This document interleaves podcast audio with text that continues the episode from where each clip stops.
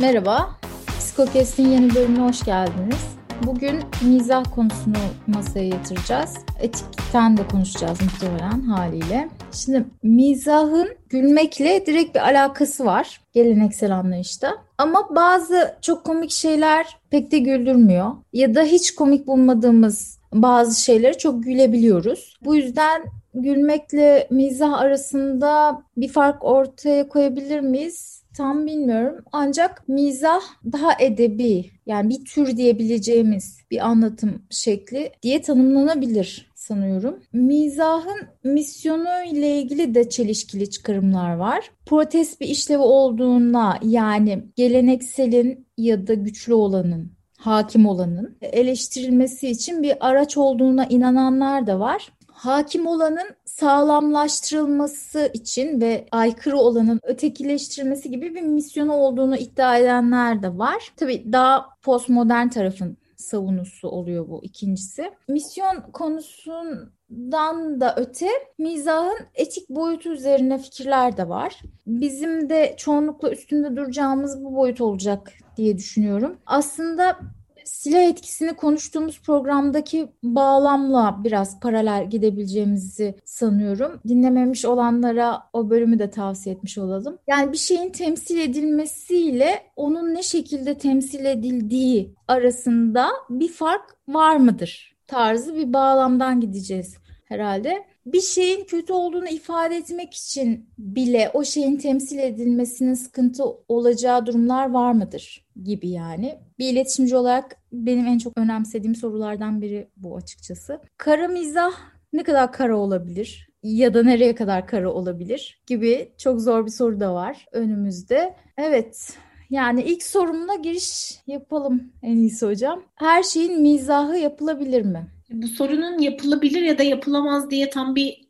cevabını aslında veremiyoruz. Çünkü bazı gruplar için her şeyin mizahı yapılabilir. Bazı gruplarsa bazı şeylerin mizahını yapılamayacağını düşünür. Ama bu işte mizah dediğimiz kavramın kendi kendine tanımının da çok fazla sınırlarının belirgin olmamasıyla bağlantılı bir şey. Bunun da sebeplerinden bir tanesi aslında senin de daha demin özetlediğin gibi mizahın ne için kullanıldığı. Yani mizah eğer karşıdaki kişileri zedelemek için, ilişkileri ortadan kaldırmak için yıkıcı bir amaçla kullanılıyorsa o zaman burada vereceğimiz cevap farklı olabilir. Ama eğer köprüleri kurmak korumak için kullanılıyorsa, bir ilişkinin devam ettirilebilmesi için bir anlam üzerinden gerçekleşiyor o zaman farklı olabilir. Şimdi mizah günlük hayatta aslında çok pozitif bir anlamı olan bir kavram. İnsanların da çok kendisinin grupların içerisine dahil olmasını sağlaması açısından da bir önemi var. Çok iyi bir başa çıkma mekanizması. Hayatında yaşanılan zorluklarla eğer kişi mizah üstünden başa çıkabiliyorsa gerçekten psikolojik olarak güçlü hissedebildiği bir yer olduğunu biliyoruz bazı bireylerin kendileriyle dalga geçebilmelerinin, kendilerine ilişkin bir mizahı eğer yıkıcı değil yapıcı bir şekilde yapıyorsa bunun çok daha olumlu da olabileceğini biliyoruz ama işte mizahın niye yapıldığı, hangi amaçla yapıldığına bağlı olarak durum değişiyor. Şimdi mizah niye vardır sorusuna cevap verilirken literatür bir sürü cevap veriyor buna. Bunlardan bir tanesi üstünlük kuramıyla. Üstünlük kuramının temel olarak söylediği şey mizahın işlevi zaten bir başkasının üzerine üstünlük kurmak üstüne kurulu. Dolayısıyla aslında karşıdaki kişinin duymak istemediği şekilde onu zedeleyici bir şey üzerinden bir mizahı ortaya koyabiliyorlar. Ve aslında daha demin sen söylediğin gibi etik bağlamda baktığımızda herhangi bir şekilde mizahı yapılamayacak bir konu bile olsa aslında o söyledikleri şeyin komik değil miydi? Biz burada şaka yapıyoruz sadece. Bu bir mizah diyerek de mizahın kendi içerisinde de biraz rasyonelleştirmesini getiriyorlar. Ama işte mesela mizah her zaman bir başkası üzerinde bir üstünlük kurmak için yapılan bir şey olmayabilir. Bazen sadece durumdaki uyumsuzluğu da gösterebiliriz uyumsuzluğun görülmesi bile tek başına bir mizahı ortaya koyuyor olabilir. O türde zamanlar ki buna zaten uyumsuzluk kuramı diyoruz. O türde bir zamandan da baktığımızda başkasının üzerinde bir üstünlükten bahsetmiyoruz. Ama işte mesela psikolojide mizahın tartışılması pozitif psikoloji biraz Seligman'ın yaptığı bir şey. Ama daha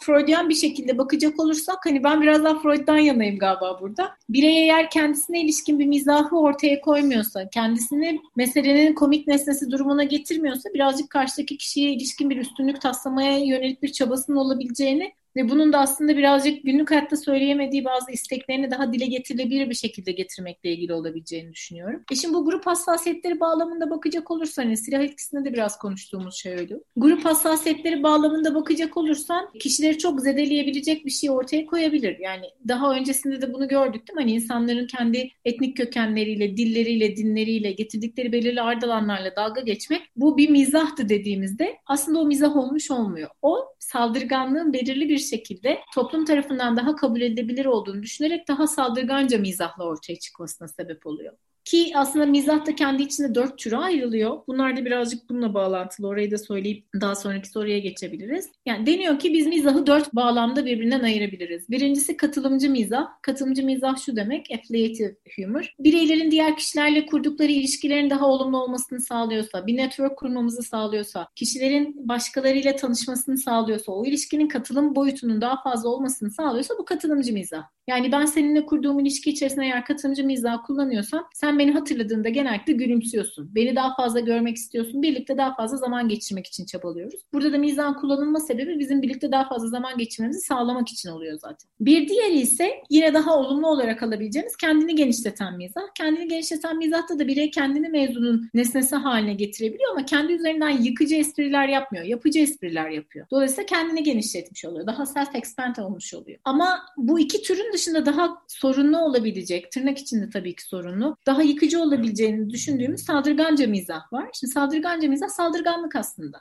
Hani bizim de bugün biraz daha açacağımız mevzu saldırganca mizah ya da kendini yıkıcı mizah.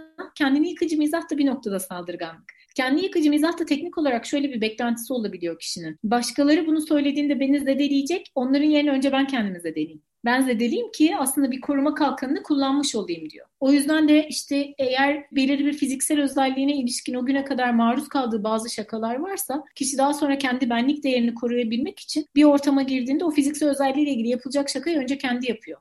Ama bu zedeliyor olabilir ve bu zedeliyorsa yine buna kendini yıkıcı mizah diyoruz. Şimdi bu dördü içerisinde bizim için hani ayrıca kritik olan ve etik bağlamda da tartışılan, senin de aslında sorunun içerisinde sorduğun şey bence saldırganca mizah. Saldırganca mizah bir mizah türü müdür? Literatür bunu bir mizah türü olarak alıyor ama ben pasif agresyonu bir alt türü olarak almayı daha doğru buluyorum. Yani pasif bir saldırganlık türü olarak saldırganca mizah ele almayı daha doğru buluyorum. Teknik olarak söylendiğinde bireyler gülüyor olabilirler ama bir şeye gülmek her zaman onun komik olduğu anlamına gelmiyor aslında değil mi? Sadece hani bir üstünlük kurmanın sonucunda da biz bir sürece gülüyor olabiliriz. Ve saldırganca mizaha ilişkin yapılan çalışmalar genellikle saldırganca mizahın çok olumlu olmayan evliliklerde, doyum düzeyi yüksek olmayan ilişkilerde daha çok kullanıldığını, belirli bazı grupların başka grupları aşağılamak için bunu daha fazla kullanıldığını gösteriyor. Özellikle mesela saldırganca mizahın içerisindeki cinsiyetçi mizah türü. Cinsiyetçi mizah türü genellikle kadınlara karşı gerçekleştirilen bir türdür bu. Cinsiyetçi mizah türü toplumun içerisinde çok daha kabul görüyordur, farkında olmadan yapılıyordur ve birey aslında genellikle karşıdaki kişi ilişkin söylemek istediğini bu mizah türüyle söyleyebilir. Yani bence bazıları hiç komik de değil. Hadi komik bile olduğunu düşündüklerimiz olsa bile bazıları hiç komik de değil. Ama bir noktada mizah da sayılmaz. Evet saldırganca mizah, ofansif mizah diye evet. son dönemde en çok o şekilde biraz meşrulaştırılan diyeyim. Mizah çok da komik de olabiliyor. Yani ben şeyi çok severim. Beni tanıyanlar da bilir. Benim en sevdiğim mizah türü ironidir. İroniyi çok severim. Kendim de sık sık işte yaparım ve başımda belaya girmişliği var yani bu konuda. Şimdi yani yani bir şeyi ifade etmede en uygun mizah çeşidi olabiliyor bazen. Ben öyle düşünüyorum en azından ofansif mizah. Ama işte en bariz örneği, popüler örneği Ricky Gervais'tir mesela bence. Yani hem işte hiç konuşulamayan konuları konuşulabilir hale de getirebilir. Ama çok tuhaf konularda da mesela yaralayıcı konularda da yaptığı bir mizah vardır. Yani bunu etik seviyesine tutturmak hem zor geliyor hem kafam karışıyor. Mizah ofansif de olsa bazı şeyleri en iyi anlatma yolu olamaz mı acaba? Yani şöyle kuşkusuz mizah hani bu yani Aristo'dan beri mizahın inanılmaz bir önemi var değil mi? Hani bir şeyi çok hızlı bir şekilde anlatmak istiyorsan, karşıdaki kişilerin zihninde bir yere oturmasını istiyorsan yapacağın en önemli şeyin aslında işte satirik edebiyatı kullanmak olduğunu ta Aristo'dan beri biliyoruz. Bilmediğimiz bir şey değil evet. Kabul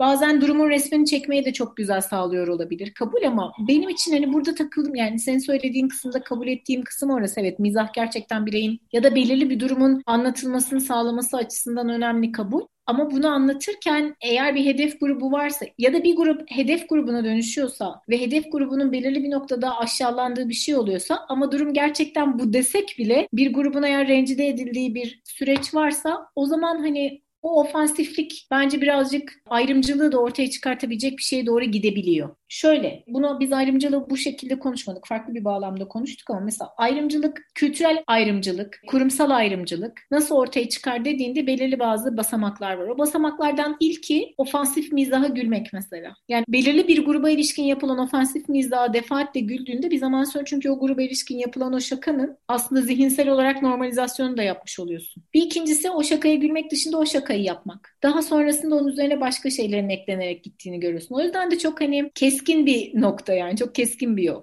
Ricky Gervais çok akıllı bir adam. Açıkçası Altın Küre'nin açılışı sırasında söylediklerine baktığımda benim de güldüğüm yerler var. Çok net hani gülmüyorum desem çok abuk olur. Ricky Gervais'in o sırada hani teknik olarak söylediği şey entelektüel bir ikiyüzlülüğü ortaya koymak. Kabul. Bununla ilgili de hiçbir problem yok. Ama entelektüel ikiyüzlülüğü ortaya koyarken mesela kendi hayatına ilişkin aldığı bir karara dair de birine ilişkin söylediği şeyler çok kabul edilebilir olmayabiliyor. Yani hani anlatabiliyor muyum? Bir sınırı var tam da senin söylediğin gibi ama o sınırda nerede durmamız gerekiyor onu kestiremiyorsun. Şimdi mizahın şöyle bir yeri var. Ricky Gervais örneği üzerinden gidelim. Espriyi yapıyor, karşıdaki gülüyor, devam ediyor. Şimdi mizah kontrol sağlamaya getirir. Karşıdaki kişinin ne zaman güleceği, ne zaman şaşıracağı, ofansifse mizah sana ne zaman kızacağı aslında karşıdaki kişinin anlık duygularını kontrol ediyorsun ve bu çok güçlü bir araç. İnanılmaz güçlü bir araç. Bir kitlenin ne zaman güleceği, ne zaman duracağı, ne zaman şaşıracağını da kontrol edebilirsin. Sadece bir kişi açısından değil. Şimdi bu türde bir kontrolün devamı aslında şakayı yapan kişinin elinde olduğu için de yani ne zaman mizah ofansif mizaha dönüşecek, ne zaman da o ofansif mizah mizah olmaktan çıkıp da bir ayrımcılığın ilk basamağı olacak çok belli olmayabiliyor. Ve o şakayı yapanın nerede kestiğine bağlı olarak da bence sıkıntılı bir durum olabiliyor. Yani işte Dave Chappelle de buna bir örnek, Ricky Gervais de buna örnek. Çok ofansif mizahları, inanılmaz ofansif ama bir yerde duruyorlar aslında. O durdukları yerden sonrasında da devam etmiyor olmalarıyla ilgili bir şey. Yani buradaki kritik şey ben biraz hedef grubunun bundan ne kadar rencide edildiğine ya da hedef grubunun gülüp gülmediği olarak belirleme taraftarıyım. Ha bir de şöyle bir şey var o da çok göz ardı edilmemeli. Yani kültürel norma göre bazı gruplarla ilgili hiç ofansif mizahın yapılamadığını, bazı gruplara dair herhangi bir şeyin hiç söylenemediğini de kabul etmek lazım orada. O yüzden de bazı komedyenler hiç kimsenin yapmadığı gruplara ilişkin espriler yapabildikleri için de tırnak içinde çıkıntı görünüyor olabilirler. Yani şimdi ben de şöyle düşünüyorum açıkçası. Aslında sen de benzer şeyler söyledin. Yani bir şeylerin normalleşebilmesi için o şeyin biraz mizahının da yapılması gerekiyor. Hem kişilerin kendileriyle ilgili gerçeklerini daha rahat kabul edebilmesi için hem de trajik olanın o kadar da trajik olmamaya başlaması için de yani trajik olanla baş edebilmek için de biraz mizahı ben önemsiyorum. Yani şey gibi geliyor bende biraz kimin yaptığının çok önemi var gibi geliyor ofansif mizahı. Mesela işte ya bir sürü örnek sayılabilir de işte en çok gürültü koparanlardan biri bir tane Alevi bir kadın Alevilerle ilgili espri yaptı falan. Sonra Aleviler tepki gösterdi. Sonra ben de Aleviyim diye savunmasını yaptı. Yani bu biraz Alevilerin kendi trajedileriyle yüzleşebilmesi için de bir fırsat olarak değerlendirilemez mi? Şimdi tabii bizim de bu konu üzerinde değerlendirme yapmamız belki doğru değil ama ben başka daha kendi üzerimden değerlendirme yapabileceğim bir örnek vereyim. Sosyal medyada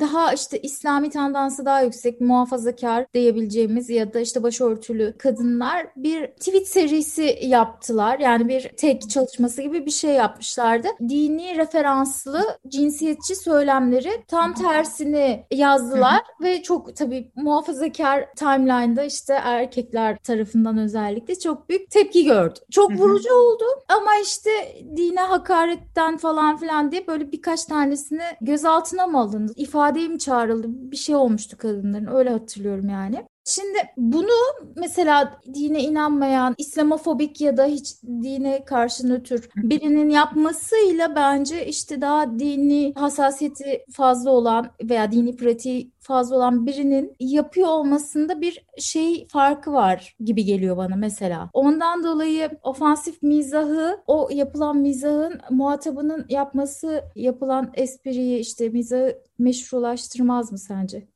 Yine çok uzun bir çok çok yoruldum şu an. Sen bir dinlen ben cevap vereyim.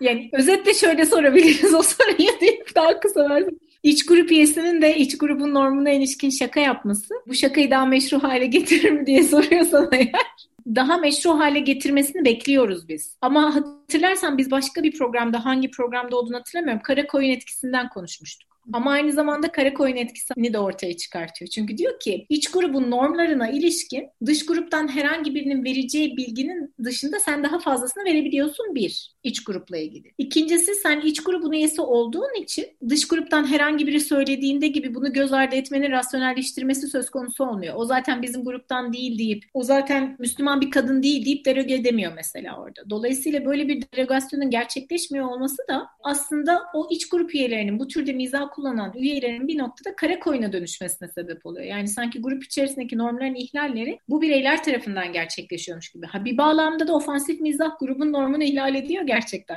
Etmiyor diyemezsin. Çünkü teknik olarak biz hangi grupta olursak olalım hiç üstüne konuşmadığımız ama hepimizin üstünde fikir birliğine vardığımız şey şu değil mi? O grubun üyesiysek o grubun kurallarına uyacağız. Ve o grubun kurallarına kıymet vereceğiz. Ofansif mizah grubun kurallarına çok kıymet vermiyor. Şimdi buna vermiyor olması hani çok kötü bir şeydir, olumsuzdur bağlamında söylemiyorum. Ama bunu vermiyor olması gruba ilişkin yapılan esprilerin de karşı tarafta meşru algılanmayı bırak daha da öfkenin ortaya çıkmasına sebep oluyor. Çünkü öbür türlü sadece şunu söyleyip vazgeçebilirdi kişi. Yani işte ben ismi Yasemin olanlarla ilgili bir espri yapsam ve ofansif bir mizah da bulunsam hani ismi Yasemin olanların daha farklı biri olduğunu söylesem biri bana kızamaz çünkü adım Yasemin benim. Ama daha çok kızacak çünkü hiç grup üyesi olmasına rağmen bu espriyi yaptığım için. Diğerinde ismi işte ne bileyim Ayşe olan biri o espri yaptığında zaten o grubun üyesi değil deyip rahatça cevap verebilecekken burada veremeyeceğimiz için iç grup üyesinin oturduğu bir espri yapması bırak meşru algılanmayı daha da öfkeyi ortaya çıkartan bir şey oluyor. Yani mizahın böyle bir noktası var. Bir de mizahta kritik olan bence başka bir şey daha var. Normal işte saatlerce devam ettirebileceğin bir tartışmayı yapabileceğin bir şakayla iki dakikada bitirebilirsin. Dolayısıyla hani söylemek isteyeceğin şeyleri çok yoğun bir şekilde de söyleyebileceğin için senin verdiğin örnekte olduğu gibi karşıdaki kişinin davranışlarına çok hızlı yansıtabileceğin için mizah kişinin kendi kendi davranışlarında olumsuz olan bir şey varsa bunu fark ettiği anda kişi için çok daha sıkıntıyı ortaya çıkartabiliyor. Çok daha yorucu olabiliyor. Evet.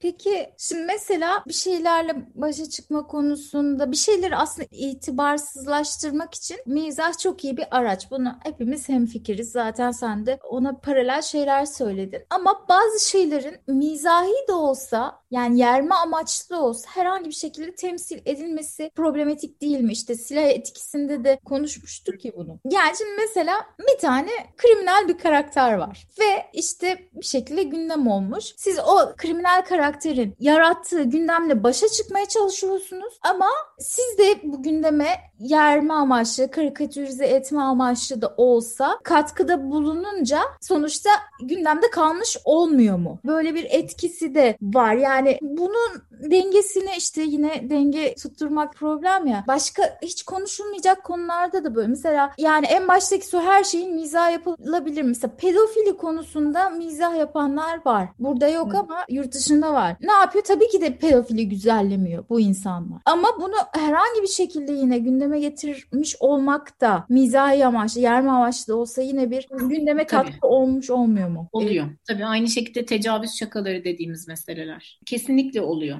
bunun hiçbir şekilde olmaması gerekir. Daha demin söylediğim hani o ayrımcılığın başladığı basamak vardı ya normalizasyonun da başladığı basamak orası. Ve hani o normalizasyonun başladığı nokta da belirli konulara ilişkin şaka yapmak. Mizahın kritik olduğu şeylerden bir tanesi sadece mizahın kaynağı veya mizahın hedefi değildir. Mizahın bağlamıdır da aynı zamanda. Dolayısıyla o mizahi ögeyi ortaya koyan kişi hiç mizahi olmayan bir ögeyi mizahi hale getiriyorsa orada biraz durup düşünmek gerekiyor. Belirli bazı şeylerin şakası olmaz belirli bazı şeylerin üzerinden bu türde bir bunun normalleşebileceği kültürel normların içerisinde veya evrensel olarak var olan normlar üzerinde bunun şakasının yapılabileceği bir durum olmaz. Burada verilebilecek en ofansif örneklerden bir tanesi Serkan İnci'nin Cem Garipoğlu'na ilişkin attığı tweetti. Kadınlar ikiye ayrılır diye. Bu şakası yapılacak bir mesele değil. Bir kadının öldürülmesi üzerine bir mizah yapmak makul bir şey değil. Makulü geçtim. Bu üstünde en başta anlaştığımız normların tam anlamıyla ihlal edilmesi demek demek Ve bu türde bir şakanın yapılması tam da senin söylediğin gibi yarın bir gün herhangi birinin herhangi bir kadını, herhangi bir erkeği, herhangi bir insanı öldürmesindeki bir normalizasyon ilk basamağı olabilir. Ha bu şu mu demek? Böyle söylediğim zaman öyle bir noktaya da gidiyor. Hiç gülmeyelim, hiçbir şeyle ilgili şaka yapmayalım, mizahı hayatımızdan kaldıralım demek değil. Ama bireylerin hassas olduğu bazı meseleler varsa o meselelere dikkat etmek gerekiyor. Bir de bence en kritik şeylerden biri de ofansif mizah veya mizah dediğin kavram. Ofansif mizahı ortaya koyan aktörler diyelim daha doğrusu. Bu aktörler genellikle ergenlik dönemindeki kişilere ya da daha çocukluk dönemindeki kişilere hitap da edebiliyorlar. Şimdi bir çocuk için neyin doğru, neyin yanlış, neyin iyi, neyin kötü olduğunun ayırt edilmesi veya ortaya koyduğu davranışın sonuçlarıyla arasındaki bağlantının kurulması bir yetişkinde olduğu kadar hızlı gerçekleşmiyor olabilir. Dolayısıyla bu türde bir hızlı gerçekleşmemenin olduğu yerde de belirli bazı yapılan şakaların kesinlikle dikkat edilmesi gereken bir noktası var. Yani bu mizahın çok hani olmazsa olmazı olması gerekir. Ama tam da program başında söylediğim gibi e, biz buna gülüyoruz. Bu komik ne var bunda? Gerçek değil ki bu dediğinde mizah kendi içerisinde rasyonalizasyonu getiren bir ürünü ortaya koyuyor sana. Dolayısıyla sen o rasyonalizasyonu hiç kabul etmeme şansına sahip olamıyorsun. Bence burada yapılacak en net şeylerden biri hani beni günlük hayatımda tanıyan pek çok kişi bilir. Bunu bu ana kadar dinlemiş ofansif mizahı daimi kullanan arkadaşlarım da varsa şimdi burada büyük bir ihtimalle müstesni şekilde gülümseyeceklerdir. Hani belirli bir konuda şaka yapıldığında bunun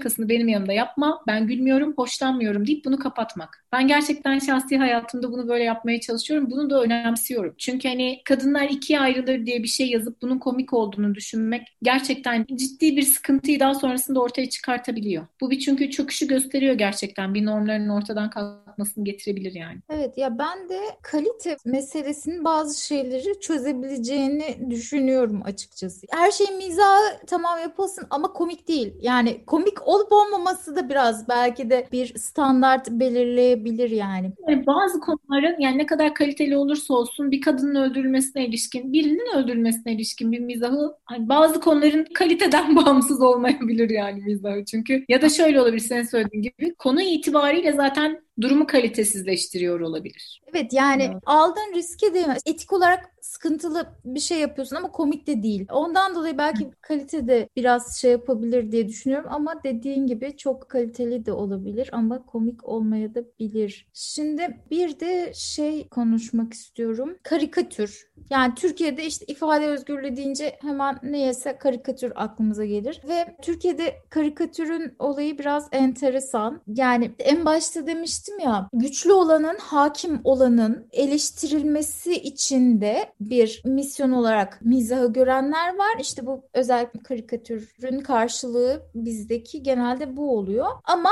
aslında çok daha belki güçlü şekilde senin de söylediğin gibi hakim olanın sağlamlaştırılması için yani makbul olanın güçlendirilip diğerlerin ötekileştirilmesi için de çok güçlü bir araçtır miza. İşte standart dışı olan, güzel kabul edilmeyen genelde karikatürleştirilir. İşte insan kelse karikatüründe kafası kocamandır. İşte biraz burnu büyükse karikatürde daha da büyüktür falan. Bir şey için de kullanılıyor karikatür bizde ama niyeyse yani muhalifliğin bir parçası gibi de kabul ediliyor. Yani şimdi karikatür konusunda konuşmak aslında çok kolay bir şey değil. Çünkü aslında dünyada da da enteresan örnekleri var. Karikatür mevzusunun yani ifade özgürlüğü bağlamında değerlendiriliyor ama aynı zamanda bazılarını provoke edebiliyor. Kullanışlı bir şeye de dönüşebiliyor bazıları için falan. Karikatür meselesinde ne diyebiliriz mesela? Yani şeyde mesela işte hani Charlie Hebdo'nun yaptığı şey üstünden gidelim mesela bir örnek üstünden gidelim. Çünkü teknik olarak tam da senin söylediğin gibi yani bir kesim bunun ifade özgürlüğü olduğunu söylüyordu. Bir kesim de aslında burada ciddi bir hakaret olduğunu söylüyordu. Yani ben ifade ifade özgürlüğünün çok önemli bir şey olduğunu düşünüyorum. Hayatta sahip olduğumuz en temel özgürlüklerden bir tanesi kendimizi ifade edebilmek, rahatsız olduğumuz şeyleri ifade etmek, bizi mutlu eden şeyleri ifade edebilmek. Ama bu ifade özgürlüğü bir başkasını rencide ediyorsa, bir başkasının inancını veya inançsızlığını rahatsız eden bir pozisyonda rencide ediyorsa, bir başkasını yıkıcı bir tavır ortaya koyuyorsa bunu da çok ifade özgürlüğü bağlamında ele aldığımı söyleyemem. Ha, bunu bu bağlamda ele almamak neyi getirir? Şunu getirir benim için. Yani o karikatüre bakmamayı, o karikatüristi değer vermemeye getirir. Onu söyleyeyim yani. Burada daha bireysel bir tavır sergilemenin makul bir şey olduğunu düşünüyorum. Ama yani tam senin de söylediğin gibi biz aslında bunu başka bağlamlarda konuştuk. Mizah kültürel iktidarın en önemli aletlerinden bir tanesi, araçlarından bir tanesidir. Hani kontrol elde tutma açısından. Şimdi kültürel iktidar her zaman mizahın olmadığı bir kültür üstünden devam etmez. Aksine kültürün içerisindeki en kritik noktalardan bir tanesi daha satirik ögelerin olması yani. Burada da öyle bir durum söz konusu. Türkiye'de mizah ya da Türkiye'de karikatür diye baktığında Türkiye'de karikatür her zaman çok siyasi nosyonu olmuş bir şey. Hani olmadığını söylemek çok makul olmaz. Ben hani Türkiye'de açıkçası içinde siyasetin olmadığı bir karikatür çok hatırlamıyorum. Bu da demek ki bizde bir kültürel kod olarak bunun oturması ile ilgili bir şey. Ve tam da senin söylediğin gibi karikatürler bir noktada belirli bir bağlam ya da belirli bir durumun komik olması üzerinden de gidebilir. Ya da sadece siyasetçinin belirli bir fiziksel özelliği üzerinden dalga geçmekle de gidiyor olabilir. E burada da yani dalga geçilen kişinin de sanırım rencide olma ihtimali var yani. Rencide olma hakkı diye de bir şey yok mu yani? Kalbimizin kırılma hakkı, rahatsız olma hakkı. Mesela 80'lerde 90'larda ortaya konan karikatürlerde de çok sert, çok rahatsız edici şeyler vardı. Aynı şekilde bakarsan ben yani orada siyasi mizahın hep aynı bağlamda devam ettiğini düşünüyorum açıkçası. Orada bir değişikliğin olduğunu çok görmedim yani. Daha içgörü kazanarak, daha öngörü kazanarak, daha yani farklı grupların da bu türde bir siyasi mizahı gerçekleştirebildiği bir noktayı çok yani Türkiye'de görebildiğimi söyleyemem. Hep çok tek taraflı gidiyordu. Son zamanlarda da yine farklı grupların denediğini görebiliriz ama hep rencide edici bir tonda gidiyor bence. Hani belki daha işte senin de o daha demin söylediğin daha kaliteli bir mizaha geçmek belki bu tonu birazcık değiştirmeye getiriyor olabilir. Evet yani son dönemde başka kampların da bir karikatür denemeleri evet oluyor ama aynı çirkinlikte sadece işte taraf evet. farklılıkları oluyor yani. Burada sanırım şöyle bir yanlışlık oluyor. Yani yanlışlık derken pratikte makul olmayan bir şey oluyor diyelim. Tam üstünlük kuramı üstüne düşünüyoruz sanırım biz Türkiye'de. Komik olanın her zaman diğerine üstün olan, diğerinin açıklarını gösterme üzerine komik olduğunu düşünüyoruz. Halbuki bu komik olmak zorunda değil. Yani başka şeyler de mizah olabilirler. Hani karşıdakinin belirli bize göre eksik olduğunu düşündüğümüz yeri egzajere etmek yerine durum üzerinden de bir mizah kurulabilir. Orayı çok fazla yapmıyoruz. Belki de bu kültürel bir özelliktir. Evet. Son olarak şeyi söyleyeyim ben. Bir mesaj gibi. Şimdi evet her şeyin mizahının yapılmasında bir takım etik sıkıntılar olabiliyor ama bütün anlatıların içinde bir şekilde mizah olması gerekiyor bence. Çünkü anlatının kuvvetlendirilmesi için bu gerekiyor. Kriminal bir karakterin anlatımın nüfuz etmesinde bile karşımıza çıkabiliyor. Buradan da dizi senaristlerine bu şekilde seslenmiş olayım dedim. Hazır mizah konusunu konuşurken mizah bence doğru şekilde yani bir etik bağlamda etik kaygılarla kullanıldığında çok güçlü ve güzel bir anlatım tarzı diye düşünüyorum ben en azından çok seviyorum. Ha şey söyleyecektim bir de. Charlie Hebdo meselesinde de mesela sen deyince aklıma geldi. Şey var değil mi? İşte hakim olanın e, hakimiyetinin sağlamlaştırılıp daha hakim pozisyonda olmayan, daha alt pozisyonda olanın daha da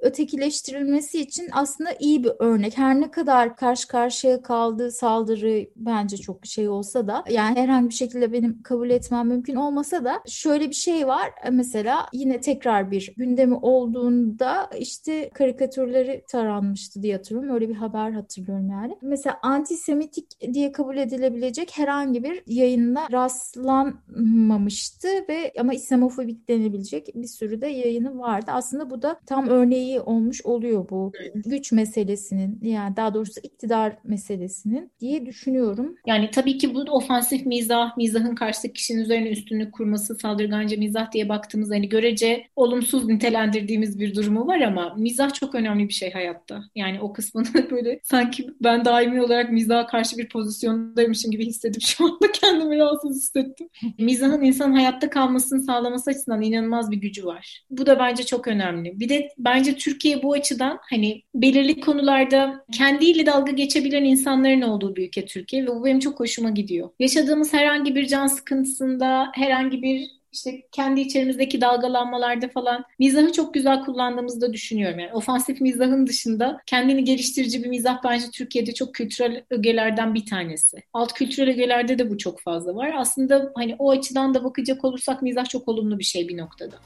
Evet. Bugün her şeyin mizahı yapılabilir mi sorusuna cevap aradık.